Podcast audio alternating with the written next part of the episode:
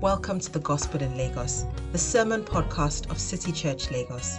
We hope this sermon answers the doubts or questions that you have about the gospel, its relevance to your life, and the ever evolving culture around us. Our vision is to see the city of Lagos and beyond renewed by the gospel.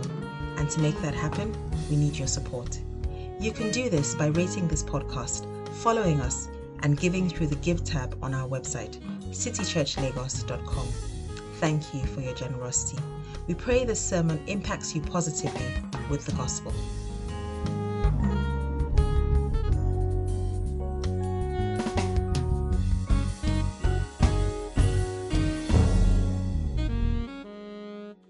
Our Bible reading for today is taken from the book of Mark, chapter 5, verse 21 to 43. When I'm done reading, I'll say, This is the word of the Lord. Please respond by saying, Thanks be to God. When Jesus had again crossed over by boat to the other side of the lake, a large crowd gathered around him while he was by the lake. Then one of the synagogue leaders, named Jairus, came, and when he saw Jesus, he fell at his feet. He pleaded earnestly with him, My little daughter is dying. Please come and put your hands on her so that she will be healed and live. So Jesus went with him. A large crowd followed and pressed around him. And a woman was there who had been subject to bleeding for 12 years. She had suffered a great deal under the care of many doctors and had spent all she had. Yet, instead of getting better, she grew worse. When she heard about Jesus, she came up behind him in the crowd and touched his cloak because she thought, if I just touch his clothes, I will be healed. Immediately, her bleeding stopped and she felt in her body that she was freed from her suffering. He went in and said to them, All right, um, I'm going to continue further. So at once, Jesus realized that power had gone out from him. He turned around in the crowd and asked, Who touched my clothes? You see the people crowding against you, his disciples answered. And yet you can ask, Who touched me? And Jesus kept looking around to see who had done it. 33. Then the woman, knowing what had happened to her, came and fell at his feet, and trembling with fear, told him the whole truth. He said to her, Daughter, your faith has healed you. Go in peace and be freed from your suffering. And in 35, while Jesus was still speaking, some people came from the house of Jairus, the synagogue leader. Your daughter is dead, they said. Why bother the teacher anymore? Overhearing what they said, Jesus told him, Don't be afraid, just believe. He did not let anyone follow him except Peter, James, and John, the brother of James. When they came to the home of the synagogue leader, Jesus saw a commotion with people crying and wailing loudly. He went in and said to them, Why all this commotion and wailing? The child is not dead, but asleep. But they laughed at him. After he put them all out, he took the child's father and mother and the disciples who were with him, and he went in where the child was. He took her by the hand and said to her, Talita kum, which means, Little girl, I say to you, get up. Immediately, the girl stood up and began to walk around. She was 12 years old. At this, they were completely astonished. He gave strict orders not to let anyone know about this and told them to give her something to eat. This is the word of the Lord. Thank you very much, Olive. Thank you. Thank you. Good morning, everybody. How are we all doing this morning? Yeah, we have to always give the customary answer there. Like, I may not be fine. How do you know? But we, thank you for being good church people. I'm just saying fine. All right. Well, you're welcome church this morning, particularly if it's your first time. We're really happy to have you, whether you're logging in or you're actually here with us uh, physically. We're so happy to have you, and we hope that you'd have a blessed time with us. Uh, someone turn to your neighbor and say, Touch is life. Touch is life. I know how many of you like politics. I like political history, and sometimes studying um, political philosophies that have been worked out in history. I'm very fascinated because I was, I was growing up as a child in the midst of this. With, you know, there was a time when we had something called the Cold War, and it was between the, the capitalist West and the communist East. There was a guy called Nicolae Ceausescu. He was the communist dictator of Romania from 1965 to 1989. Now, Ceausescu was seeing, he saw all that, he was inspired by what was going on in the Soviet Union, that was like the mother of communism, but also subsequently after that, China as well. And so he had a vision for the communist state that he was leading in Romania. At the time, he wanted to see the productivity increase, you know, um, in line with some of what he was seeing in other places. And so he had a vision. The vision, he said, was to have a country of worker bees. Bees all around, just working in the production lines and lifting up the communist state. Now, it's good to have a vision, but you need a strategy for that vision. And his strategy was going to be outworked through certain policies. Policy number one if you're going to have many people in the country, you don't want people killing babies, so you outlawed abortion. Policy number two, I'm going to give you three, was that he said every single woman was to bear at least five children.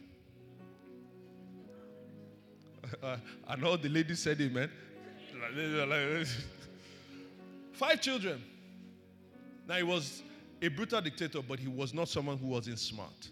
He knew that there was going to be a problem that, you know, they couldn't afford it and all that. What are they going to do? So, policy number three.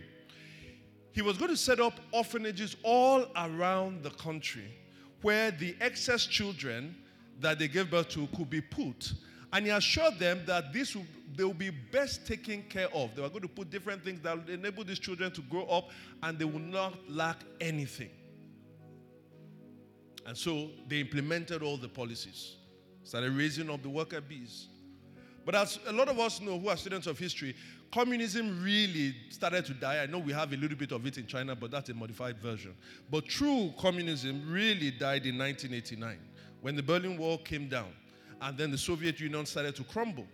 But also, it reverberated in many communist states, including Romania. Ceausescu's regime was brought down, he was brutally murdered. And so you say, well, that's the end of the brutal dictatorship, and now we are free. Well, sometimes ideas have consequences, they say. And so we didn't just see the end of the reign of terror. All of a sudden, as the Iron Curtain was rolled back, we saw the legacy of terror. Because now the world could now see what the policy of putting these children in these orphanages was going to look like. That was what they looked like. The world watched with horror to see the state of underdevelopment, particularly in the social and value skills of these children. They looked an absolute shadow of what human beings, psychological research as well. And they came with one conclusion about what was severely lacking with these children. They said in every single child, in every single orphanage that looked underdeveloped, they lacked one thing. What was it? They lacked human touch. They lacked human touch. They were taken from their mothers, yes, and put in these utopian orphanages, but we realize that touch matters. They were starving not for food, for they were given that, but they were starving from the warm, nurturing touch of another human being. This is personal for me. Eight years ago, my second son was born, and he was born eight weeks premature. And the doctors at that point, I mean, came out blue. He was hardly breathing and all of that. They resuscitated him. And the doctors were able to put him in an incubator. He obviously couldn't go back home with us. They told us essentially, you can't do anything for this child. You have to leave him with us. But there's one thing you can do. One thing that is absolutely vital For the three weeks he's going to be in this incubator, you and your wife will come every single day. Not to feed him, not to breastfeed him. We just want you to do something. Touch him. Touch him. Touch him. Neuroscientists and others tell us that we feel when we feel a friendly touch our brains release oxytocin a kind of hormone which helps increase positive feel good sensations of trust emotional bonding and social connection while decreasing fear and anxiety at the same time even we in we adults it helps adults regulate digestion sleep and boost our immune system somebody say touch is life. And so, if this is the condition that we get when we lack vital human touch, or if this is the condition that we get when we're exposed to human touch, human to human touch, can I pose a question to you all? What happens when there is a divine to human touch? Oh, I tell you what happens. Wherever you see something that is broken, something is then repaired. Whenever you see something that is dead, then something comes back to life. In the passage that was so beautifully read to us, this is what we see that somebody who had an issue that had plagued her for years, oh, she was just able to touch the one who is the lamb that is on the throne. That when there was a situation that everything seemed look dead, he was able to touch the girl and she came back to life. Peradventure, you thought you came here today by accident. Can I tell you, you came to meet with the divine touch of Jesus Christ? And I pray and I declare that when He touches you or you touch Him, your life will not be the same again. I said, I pray over somebody in this place that you've come in with a disease or an illness. You are going to receive the touch of the divine today in the name of Jesus. Because when He touches us, nothing remains the same. One of the things we're going to see is that touch, particularly when it comes to divine, has everything to do with our faith. So, yes, we're going to be talking about touching today, but we're going to be talking about faith as well. So, we've titled this sermon, Touching God. You can say it in two ways touching God or touching God, which is touching God or the touching God. And we're looking at it under three headings desperate faith, saving faith, and contagious faith. Desperate faith, saving faith, and contagious faith. Lord, we already feel your presence here with us now. But we pray, oh God, that we'll feel it in greater intensity. We pray, oh God, that it will come in light. We pray that you will come in power. Lord God Almighty, and that you touch us and that you make yourself available to be touched by us. In Jesus' name we pray. Amen. Desperate faith. Let's talk a little bit more about politics, but I want to set it within the context of 2012. Who remembers 2012? 2012 was the year of London Olympics. Can you imagine? Who remembers London Olympics? A long time ago. Usain Bolt was still around. I mean, he's around, he's not dead, but you know, he was doing Usain Bolt things. But in the context of politics, who remembers something called the Arab Spring? Yeah, Arab Spring. Yeah? Some of us were Arab Spring. You are just tweeting all the things that you didn't know was happening. You are saying, hey, long live the revolution. Long live, the, you didn't know. You, just, you know, but Arab Spring was in 2011, late 2011 and now 2012. Seems like a long time ago. Do you know that a certain guy called Good Goodluck Ebele Jonathan was still in power. In fact, he wasn't just in power, he was just one year into the term that he actually won through campaigning this time. Some people are saying, ah, the good old days. Did you know that Barack Obama had just finished campaigning for his second term? He hadn't even started the second term. 2012 was a long time ago. Xi Jinping the president of China, that was when he became president of China. Some of us are saying, has he not always been president? 2012 was a long time ago. Now imagine in 2012, you contracted a disease that had physical, spiritual, social, emotional, and financial consequences, and you have been enduring it every single day since then. 12 years. That was the plight of this woman. Let's talk a bit about her. What is her name? That's the first problem. We don't know her name. Historically, in the church, we have called her the woman with the issue of blood. Imagine being referred to as the person that has malaria, the person that has cancer. But so severe was her situation that it's hard to describe her as anything else. She had been losing blood for 12 years. And we know this if you lose blood, what happens to you? You get very weak every single day, 12 years. She suffered from physical debilitation. But it was more. It was more. Because Leviticus 15, 25 to 27 tells us it also has spiritual connotations and social consequences as well. For anyone that was on their period was unclean for the time of their period. However, if you were then discharging blood after your period, it was also unclean. Woman has a discharge of blood for many days at a time other than her monthly period or has discharge that continues beyond her period, she will be unclean as long as she has this discharge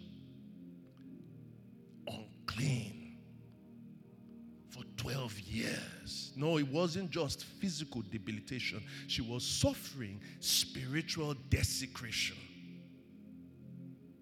But there is more. Because any bed she lies on while this discharge continues, the bed is unclean. Any chair she sat on whilst this bleeding continued, the place was unclean. And so you could not go to where she was because it had been made unclean. It's even worse. Verse 27, it tells us that anybody that touched her will remain unclean. Therefore, this woman really could not relate with society. Imagine being taken out of normal social interaction for 12 years. It wasn't just physical debilitation, it wasn't just spiritual desecration. This woman was suffering under social ostracization. Now, let me ask you all of those things come together what do you think her emotional state was? You don't have to be too smart to know that she was traumatized because everyone, no anyone who knew about her would want to stay away from her. But she would also be conscious she could not date anybody, nobody could ask her out. Everything about her, an identity would have been telling her, I'm unclean, I'm not worthy. And so there was emotional traumatization. But finally, there was one more thing. As if to pour, how do you say it? Salt on, on the injury.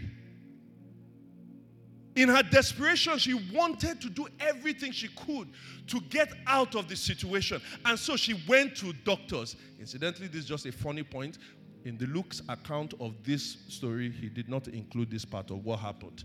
But let's leave it there. If you know the story, Luke is a doctor, so you gotta, you gotta, you gotta, you gotta do one for the for the guilt. She went to doctors with the hope that she would be healed. You know what was terrible? She wanted to be healed, but you know what she would have taken if they couldn't heal her? She would have taken stability. At least do not allow this thing to degenerate. But this was not the situation with this woman. The more money she poured in, she didn't get healed. She wasn't stabilized. It said the worse that she became. And she poured more money, and the worse that she became. It said she spent all her wealth on doctors until she had nothing left. This woman that suffered physical debilitation, this woman that suffered spiritual desecration and social ostracization and emotional traumatization has now come to the end of herself financial decimation. No wonder the word that is used as suffering in the Greek about her suffering could also be translated as torment. plague, scourge, tormented, plagued, scourged, not for 12 hours, not for 12 days, not for 12 weeks, not for 12 months, but for 12 forsaken years. Oh my God. What hope does she have? So, some of us maybe have come here today with a scourge that has lasted for a long time and it seems like your hope has been exhausted. And it seems like you have nowhere else to turn. First thing I want to tell you if you've been scourged for this long, emotionally, physically, relationally, socially, financially, and you feel you no one sees you, that the God of the universe does not see you, guess what? The fact that this woman's story is in these scriptures tells you that the God who saw her is the God that sees you you are not alone. He sees every tear that falls to the ground. He's a God that sees you. The second thing is this if He sees you, can He do something about it? You bet He can. And here's the instruction to you two words touch Him. Somebody say, touch Him. Touch Him. Because we are told that this woman touched him and immediately her bleeding stopped. Touch him. Now, that seems very preachy and preacher like. It. What do you mean by touch him? Well, let's continue to examine with this woman. Because she did three things I want you to see, and it's really in verse 27. It said she heard, she came, and then she touched. Did you see those three steps? She heard, she came and then she touched. Let's back up a little bit and just talk about. I don't know how many of us have gone to see a concert of our favorite band, or you've been, you've seen an actor before, a, a hero of yours, you know. You know what we do? We do foolish things, don't we? I remember, I don't know how many of you know who Andre 3000 is. Do you know Andre 3000, 2000 OutKast? I remember I was sitting next to him on a plane and I was just like, how do I, how do I? I didn't say anything to him on the plane. How do I, how do I, how do I? I just, as we got down, it was Nazanta, we got down, I just said, Andre, I've been listening to 1995 Source Awards. You are, can I take a picture? just start saying nonsense. But I'm still respectable. Some of us, you won't say it, but you do something worse.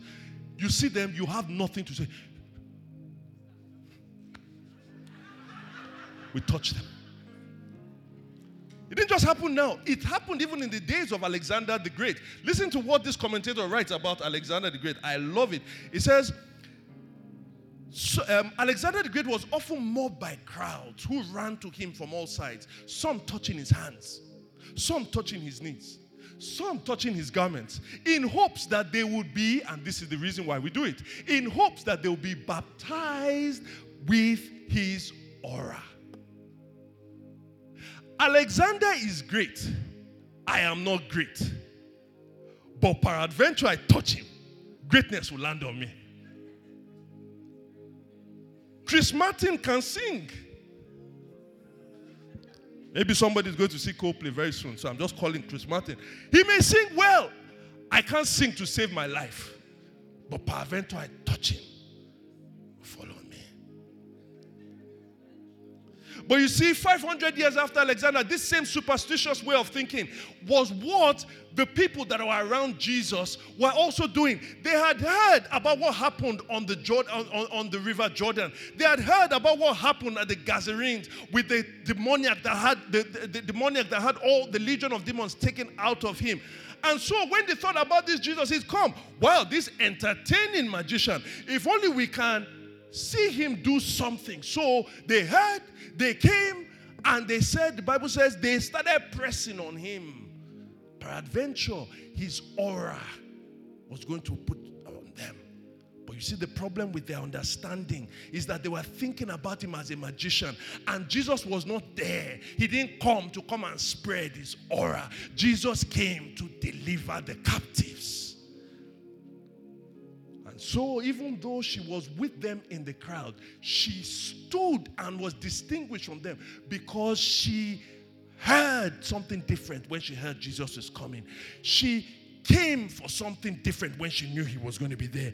And therefore, she touched expecting something different. How do I know this woman was just not being reactive? In verses 26 and 20, verse 27, it says, When she heard about Jesus, she came up behind him. Somebody says strategic positioning. She knew where she was going to stay. And then when she taught him, wasn't just, she said, If I could just touch his clothes. I know, I know, I know that I will be healed. I hope there's somebody here today that knows something. You see, the people touched with ignorance because they thought Jesus, well, you know, he's this magician. She touched with the heart of faith. For without faith, it is impossible to please God. But faith is the substance of things hoped for, the evidence of things not seen. Faith is rooted in an understanding of who God is. For whoever must come to him must believe that he is and is a rewarder of those that diligently seek him. She touched him with faith, such that whilst they heard that he was an entertaining magician. She heard that he was a deliverer. Whilst they came to observe a general spectacle, she came to obtain personal deliverance. While they touched for a superstitious transfer of his aura, she came for a release of his redeeming power. She said, If you could do it to disaster and you could do it to demons, then you can do it to my disease. She touched him. And Jesus this is one of the first times you see this in the Bible. I think the only time he unintentionally healed her. You can touch God in such a way, permit me to speak almost blasphemously, as though he wasn't intending to do something, and yet there was something about the way you touched him that brought about his power. Somebody say, Okay, I get it. How can I touch him? Let me quickly give you something about the gospel, the good news of the gospel. The gospel is really a, a, a, message about Jesus Christ. It's about five identities of Jesus and five events that tally with those identities. Can I tell you those five identities and those events? Five identities. He is servant, he is, he is servant, savior, he is Lord or King, he is priest, and he's judge. Servant, savior, king, priest, judge. Say it. Servant, savior, priest, king, judge.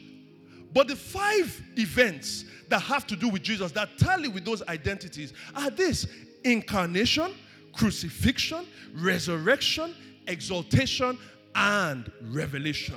Incarnation, crucifixion, resurrection, exaltation, and revelation. In other words, he came the first time, incarnation. He's going to come a second time, revelation. But in between that, he died, crucifixion. He rose from the dead, resurrection. And now he's exalted at the, high, uh, at the right hand of God. Why is this important? God in the, in the Jewish faith cannot be seen. He told Moses, if anyone should see me, they will not what? Live. God really, in his own voice, could not be heard. He spoke through the angel of the Lord. You can't really hear him. And most especially, God, who is not a human being, cannot be taught. He is spirit. So those who worship him must be worshiping what? In spirit and in truth. But this is where the most, probably the most significant event in all of history, the incarnation turns everything around. Because the Son of God, who is God Himself, all of a sudden, the creator of time entered into time. The creator of space that dwells outside of space entered into space. And so John can say, that which was from the beginning, which we have heard and which we have looked upon, our eyes have seen, and which we have done what? Touched. That we proclaim to you.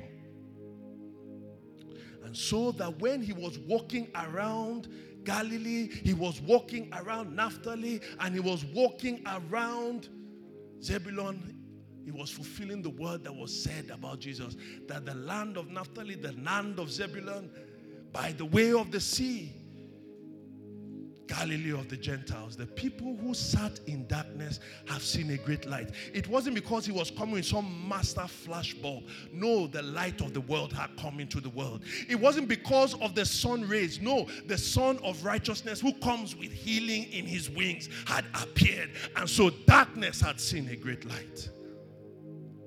And somebody will say, Well,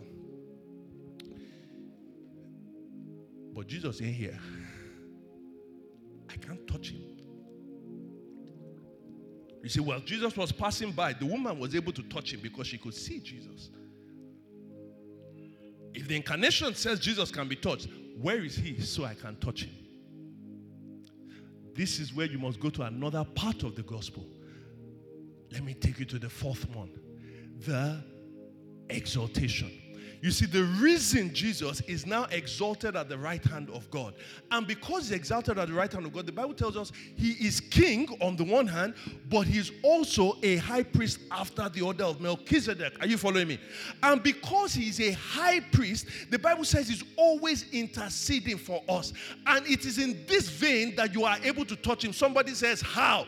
I'm glad you asked. Give me Hebrews chapter 4, verse 15. He says, For we do not have a high priest which cannot be be touched with the feeling of our infirmities. Let me help you by removing the two or double negative. For we have a high priest. He can be touched. How can he be touched? He can be touched with the feeling of our infirmities. And therefore, if there is somebody desperate enough with faith, like that woman, then let's read verse 16. He said, Let them come boldly. You can come boldly with the desperation of the feeling of your infirmities, and this Savior will not pass you by. So I love that song that Fanny Crosby wrote. It says, Pass me not, O gentle Savior, hear my humble cry. He does hear.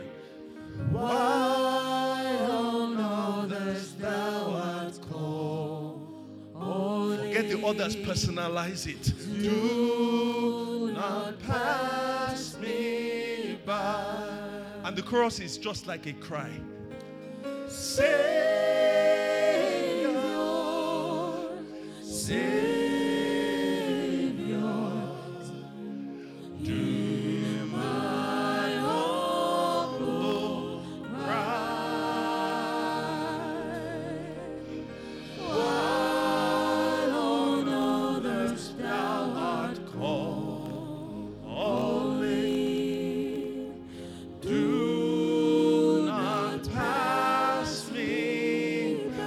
Continue singing, but I want you to sing in faith. The second stanza applies to Hebrews 14. It says he really can be taught that at the throne of, of mercy, that kneeling in, um, at the throne of mercy, let me find a sweet relief. He says, kneeling in deep contrition, help my unbelief. God wants us to boldly come with desperation, yes, but the desperation should not should not outwit our faith. And so let's sing, and I pray that as we sing, already through that, some of us will start to touch Him. Me at thy throne of mercy. Oh, yes, we have that high priest.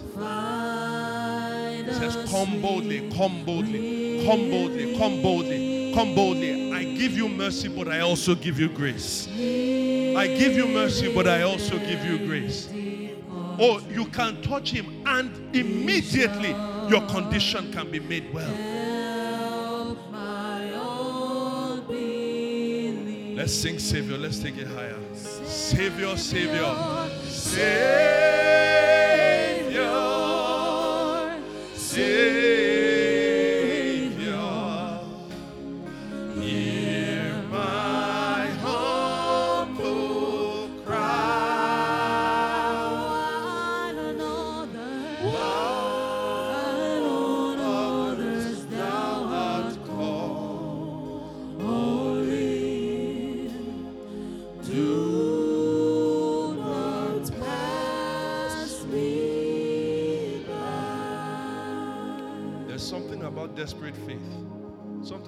Faith, but it's not desperate enough.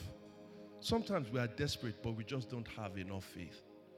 But when you bring your desperation or your infirmity, and you root it in truly believing that God not only is able but is willing to bring about restoration, you know what happens? Desperation evokes God's compassion. Father, let your compassion rest with your healing power upon those who have reached out to you in faith today in the name of Jesus. Let me quickly say something in the second point. It's quick, but it's probably the most important thing. Saving faith. There's almost a comical part here. As he's going through the place and he stops and he, he realizes that power has left him, he says, Who touched me? I know how many of you work under a boss, CEO, team lead, and sometimes maybe they didn't wake up on the right side of bed. Maybe they've had too much coffee. Maybe they've even had coffee because obviously, anytime you take coffee, you know, it screws with your mind. Who wants to contradict me under the anointing? I'm telling you, coffee is bad for you. But let's come back. And so your boss says something that, you know, like, okay, that thing don't make sense. That's what you want to say. But you know, you say, oh, can you explain again? Or, oh, okay, are you trying to say? And you're like, what? That's what the disciples did there. He said, who touched me? Jesus. so there are many, maybe you didn't see. But that, you miss the point. The healing ministry, particularly, let's say in Nigeria, is very controversial. A lot of people have been swindled by charlatans. A lot of people go into these kinds of things where, you know, they're, they're whipped up into frenzies and there isn't any healing. People come, you sow seeds for this and all of those things. But at the same time, a lot of people have been disappointed. And let me tell you part of the reason why. I think what we don't see is why does God do miracles in the first place? God doesn't do miracles for the sake of miracles. He's actually trying to show you something. You see, the woman, this suffering woman, wanted something from Jesus. But Jesus wanted the someone behind the suffering. Who touched me? And then she came and he spoke. You see, when they were speaking there, they were speaking a language called Aramaic. Aramaic is like pidgin Hebrew. It's like pidgin Hebrew. So it's going to sound like Hebrew, but not quite. You, you understand what I mean?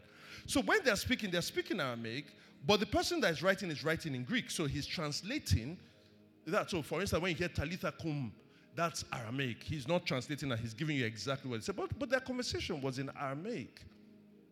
So when Jesus says, Daughter, your faith has healed you. The Greek word that is translated um, that is translated healed, when you take the Aramaic word that is under that Greek word, it is a word called Yashor.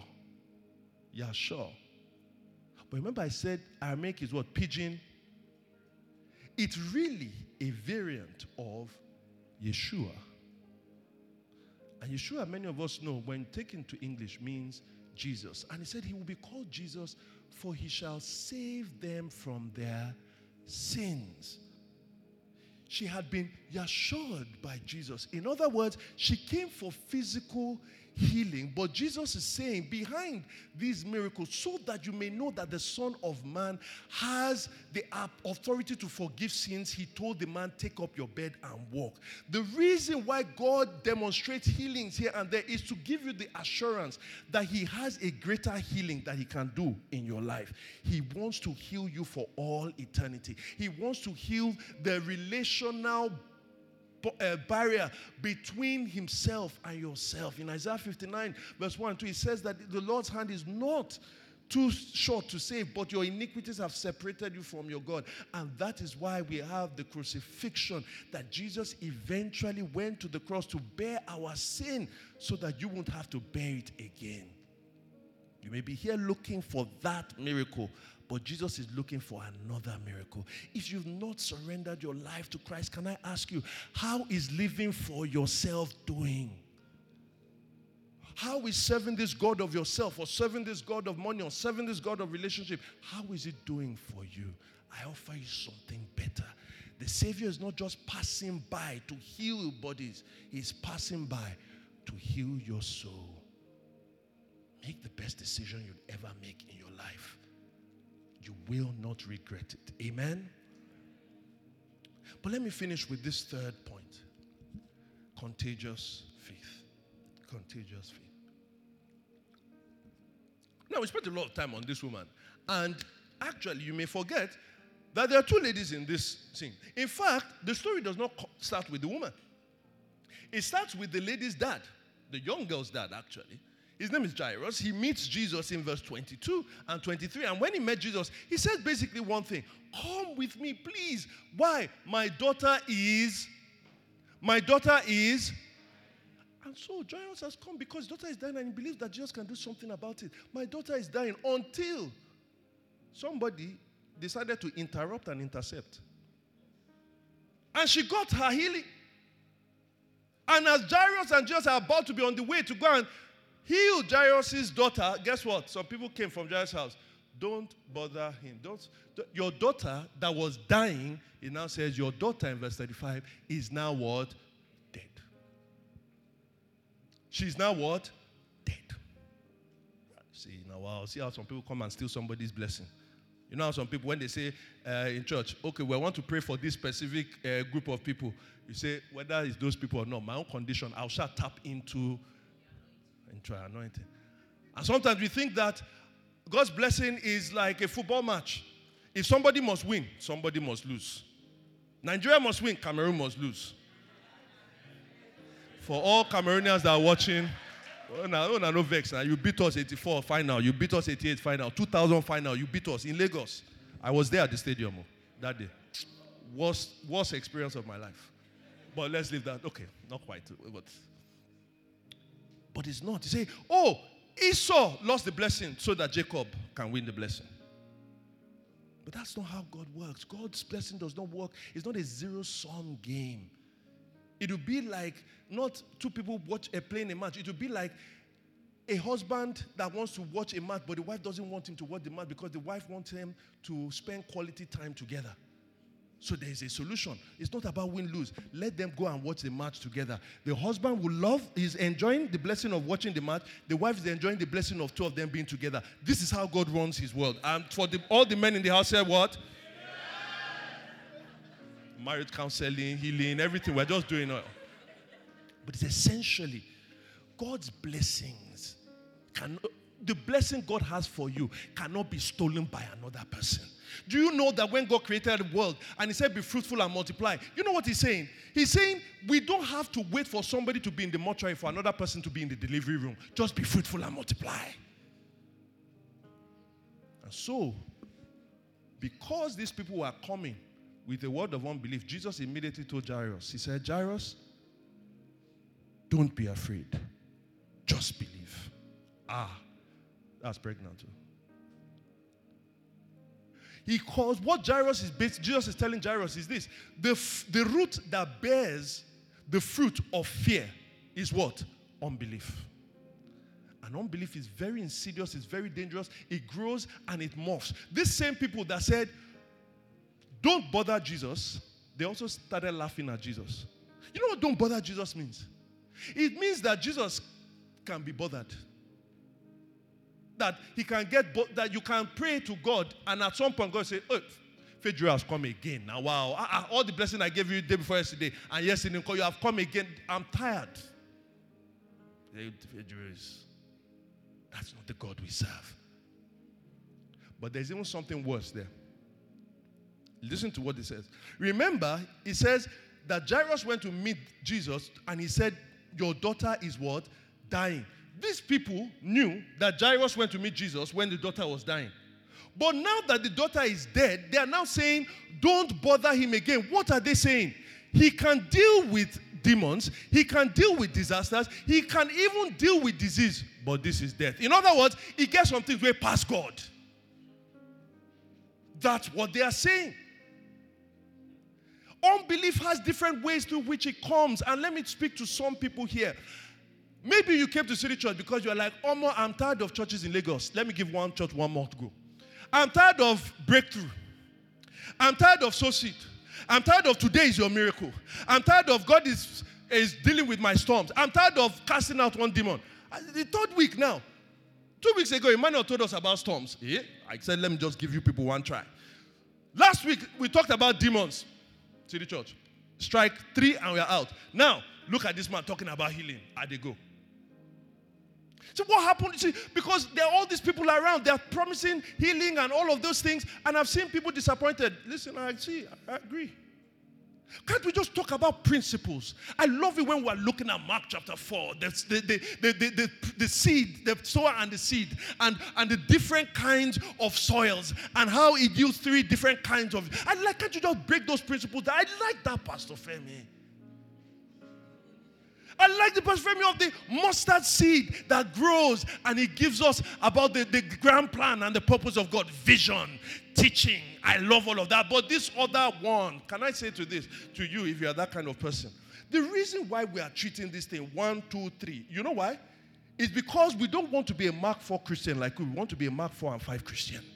We don't want the Jesus only of Mark 4 that teaches. We love that Jesus. But we want to understand the Son of God in his totality. And this is what the Bible tells us that the one who taught, that the one that had moral rectitude, that the genius of wisdom is also the powerful Jesus that heals and delivers. I want that Jesus. I want him in his totality. I say, ah, Pastor, but I've read, though. Let me tell you about the scientific method. Because I can't be fooled by anyone. It has to be rational and it has to be empirical. I think with logic and also I deal with data. Maybe you do uh, big data, you're into big data and all of those things. Some of this miraculous stuff, I don't know about it. Skeptical Christian. Let me warn you with this. It's good to be rational, beware of rationalism. It's good to be empirical, beware of empiricism. What's the difference? The difference is about foundations. You see, when you say you want to be rational, that means you are using your thinking faculties. But you must start with somewhere, from somewhere, to engage those thinking faculties. Are, are, you following what I'm saying? You must start with somewhere. That's what we call a foundation. Everyone starts with a particular assumption. In mathematics, we have what you call first principles. You know what first principles are? First principles are things that we don't challenge. Let me talk about colors. That's why we have what are first principle colors? Red, yellow, and what? Blue. We don't know how we get them, but we know that they are the foundation of everything. Now, when we start mixing all of them, we get all these colors. But those are the foundational colors. What are your foundational assumptions? Rationalism is not just about using your brain. Rationalism says this the most important existence in the whole of the universe is me. Because I know that I can think, therefore I am. So we start from there. See, when you are eight, you are thinking, why aren't you? By the time you turn 18, some of the things that you believed with your logic at eight, you changed it, didn't you? By the time you are 18, uh, 28, you changed it. 38, you changed it. So if you had to build you as the foundation, we'll keep updating over and over again. It's the same thing with every human being. I would rather not trust somebody who was here today, you will be gone tomorrow. I trust the one who created time, who is the Alpha and the Omega. And he has spoken and he has revealed himself. And so, what you do with your rational thinking is to first accept God's revelation as the foundation, and then you engage rationally with that. Am I talking to somebody? The same thing with data and empiricism. Yes, you can see all the things, but you can't see everything. Some of us say, I, unless I see it, I can't believe it. Have you ever seen a radio wave? Who has seen a radio wave before? Who has seen a microwave before? I'm not talking about microwave oven. Your microwave oven tells you that microwaves exist. Radio waves, your, your, inter, your, your, your, your mobile phones tell you that what? Uh, uh, uh, microwaves exist but you cannot see them. If I have to be depending on all that I can see and all that I can perceive, I am limited. But there is the all seeing eye, the one whose eyes roam towards, to and fro the whole earth. I, he can see everything. So I believe his revelation and then I work with my empirical data. And let me tell you this if you're a true thinking person, your rational thinking And your empirical data can only lead you to a God who did miracles then and does miracles now. And he will do miracles today in the name of Jesus. So beware, skeptical Christian. I know there are abuses, but the abuse of a thing does not invalidate its proper use. And so Jesus says, Beware of that unbelief, it contaminates. So let me help you with two ways, and we'll end this and we'll pray. Two ways that you that helps you build your faith in a way. And get this, because some people will say, I've been trying to touch God, nothing has happened. Well, if you can't touch God, let God touch you. And this is how we do it through a particular kind of faith. Let me show you how to build that faith. Number one, believe in the word. Number two, believe in testimonies. Believe in the word and believe in the testimonies. First one, believe in the word. Remember, Jesus spoke to Lazarus, uh, to Lazarus, Jairus. Yeah, he did speak to Lazarus. That one was dramatic, child. But we're not talking about that one today. He spoke to Jairus. He spoke to Jairus. He spoke to Jairus. How does faith come? It comes by hearing the word about Christ. Romans 10, verse 17. It says this Romans 10, verse 17. So faith comes by hearing the message.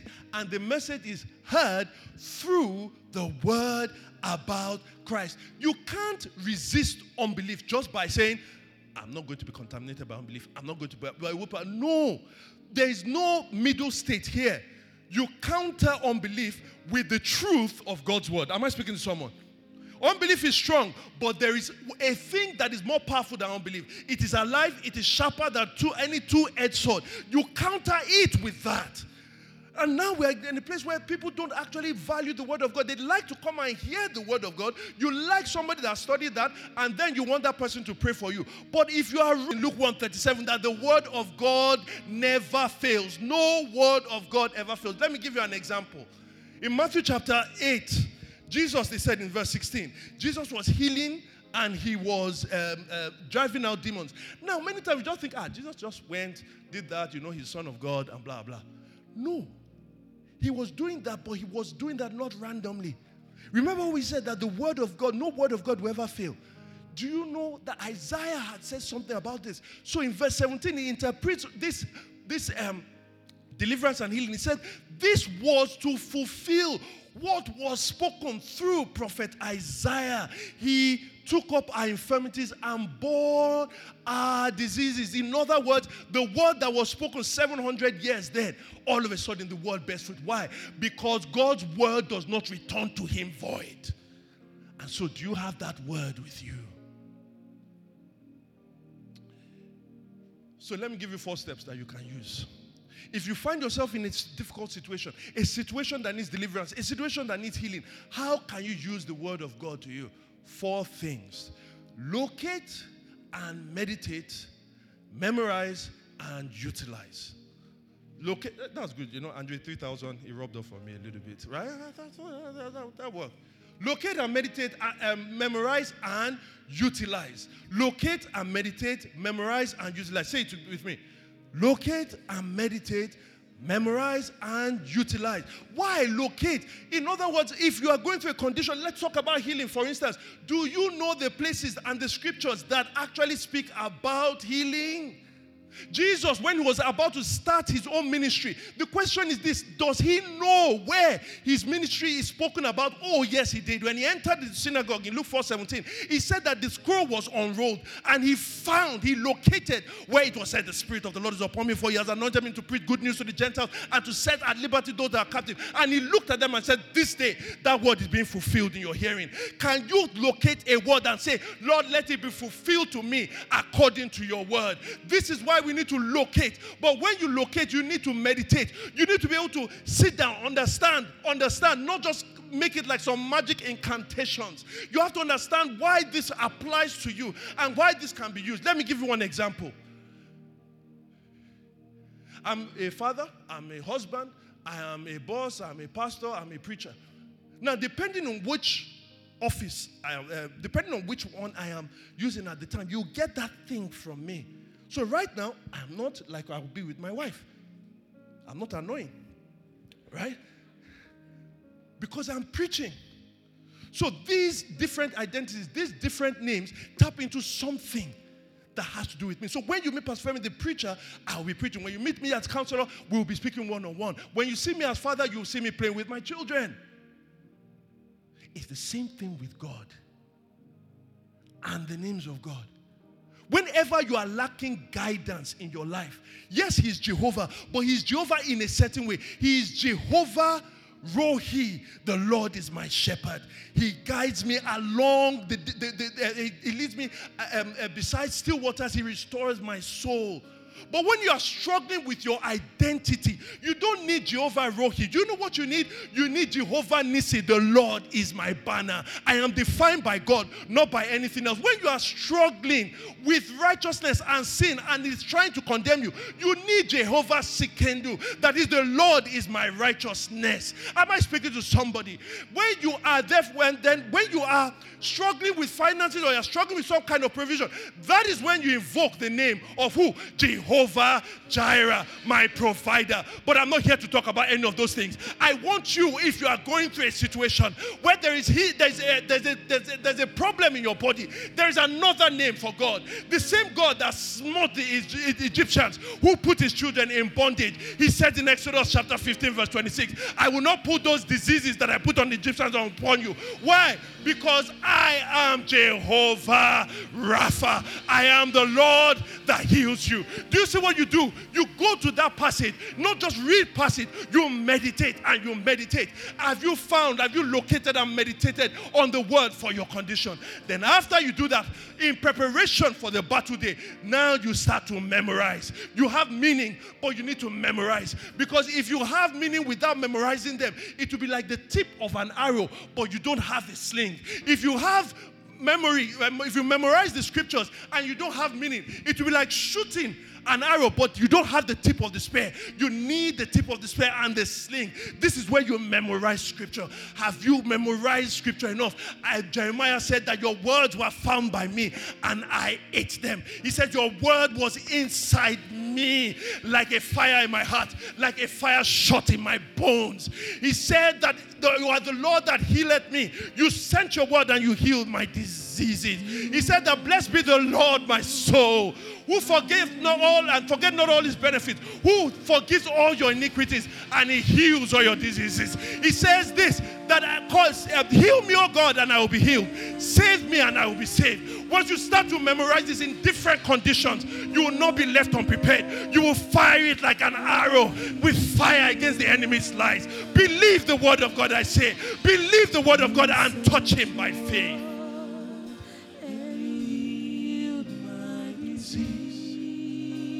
Believe. Do not be afraid. So, locate and meditate, memorize, and when the situation comes, utilize. Utilize the word. But I have one more part there too. I want to, one more key that I want to share with you before we pray. Jesus said to Jairus, Don't be afraid, just believe. Do you know partly why he said that? Faith is contagious, unbelief is contagious as well. These people have come, and Jesus doesn't want them to contaminate Jairus. Even when he's going to go and heal, he says, All the people that are wailing in commotion, he put them all out. He did not want their unbelief to contaminate. That's one reason. But the second reason was he was saying, Jairus, Jairus, Jairus, they were not here. You were here. You saw what happened to that woman. Jairus.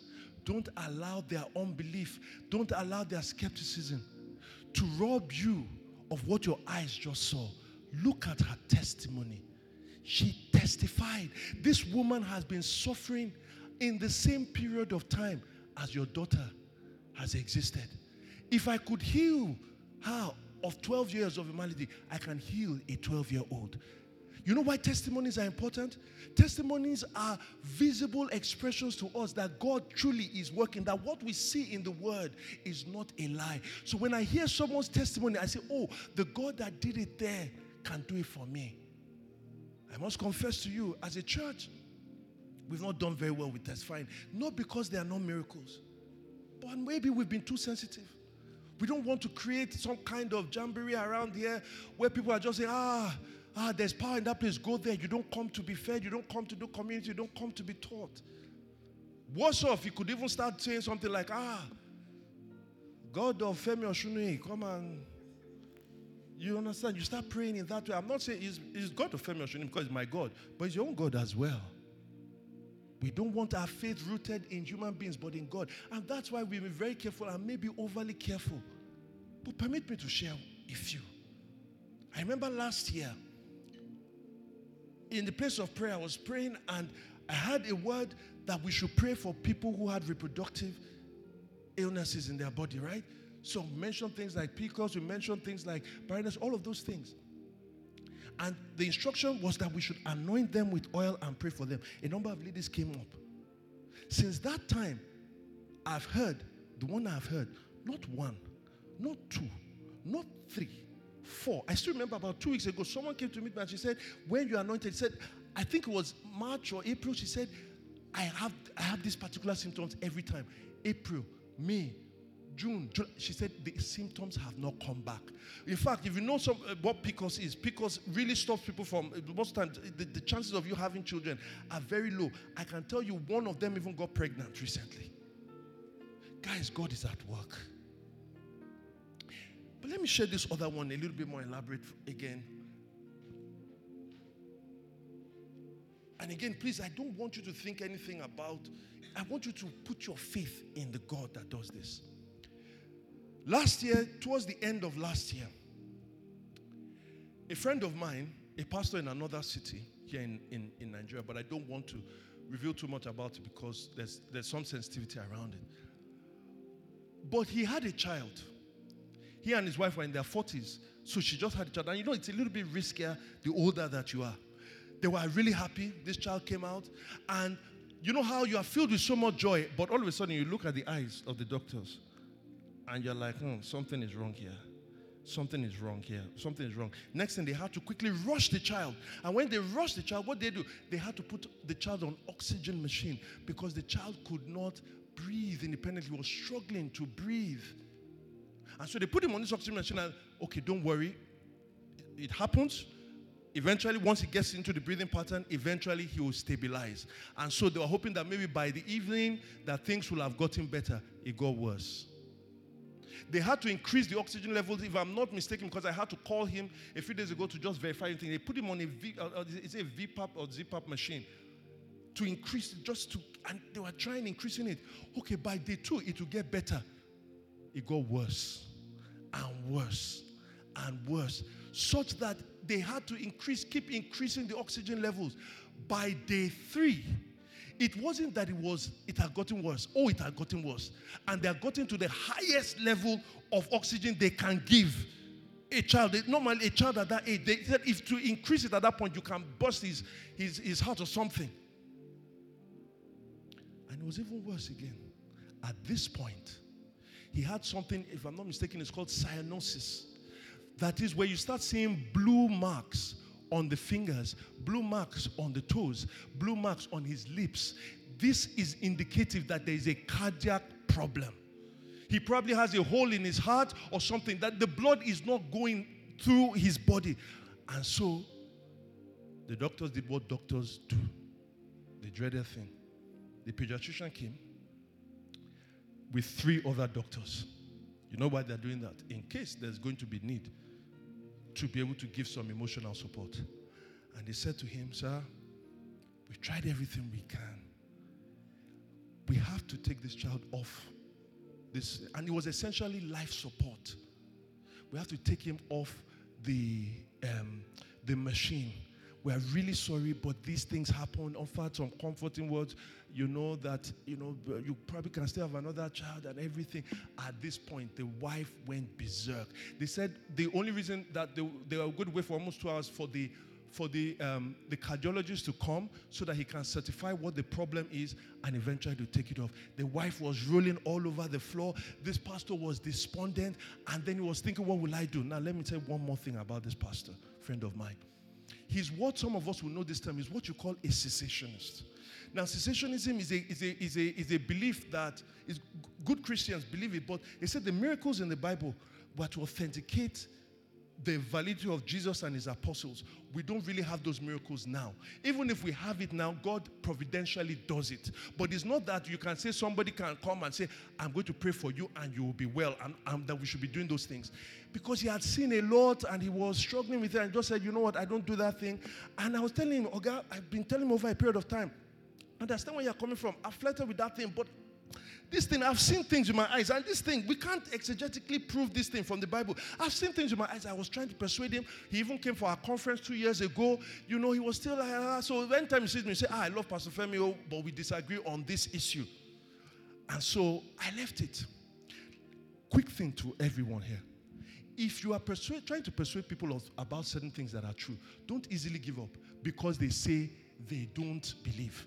Because sometimes you are sowing a seed. This seed was about to germinate now. You know why? Because he now said, I wanted to call somebody. I knew I needed prayers. He thought about some of his cessationist pastor friends. These were his words to me. I did not need somebody that was going to pray with me and say that God will comfort you. You know that on all things we should give thanks. You know that God giveth and taketh. Let blessed be the name of that. He said, I know all of those things. I did not want that. I needed somebody that was going to speak life. I needed somebody that was going to pray. So he put a call to the pastor that he said he doesn't disagree, he doesn't agree with. He called me and called me and called me, but I couldn't pick up because it was a Sunday and I just got him back home. And I normally don't check my phone. So we're going to eat. And we ate, and I didn't carry my phone.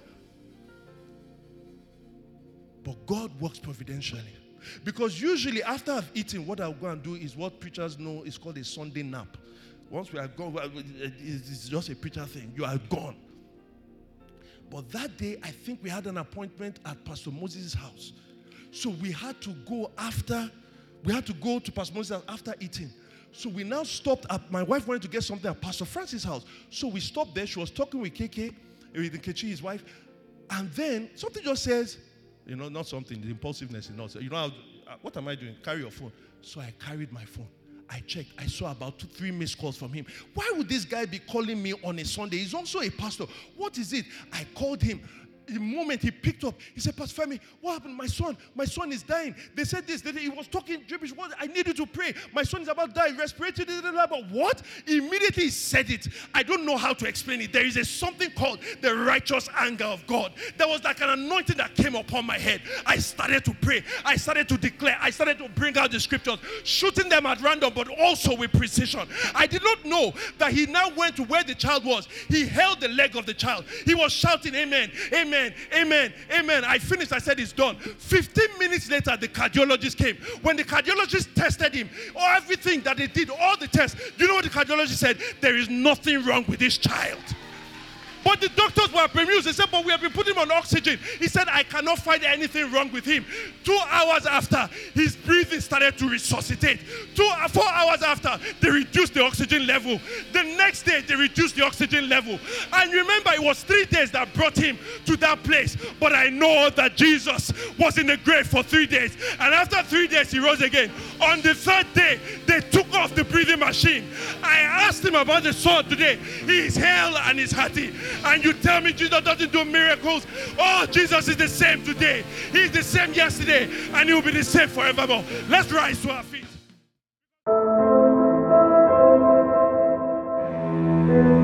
Thanks for listening. If you found this sermon helpful, we hope you join us in the mission of renewing Lagos with the gospel by sharing it, rating this podcast, and following us. These actions help us reach more people with the gospel. You can also connect with us on various social media platforms via the handle at City Church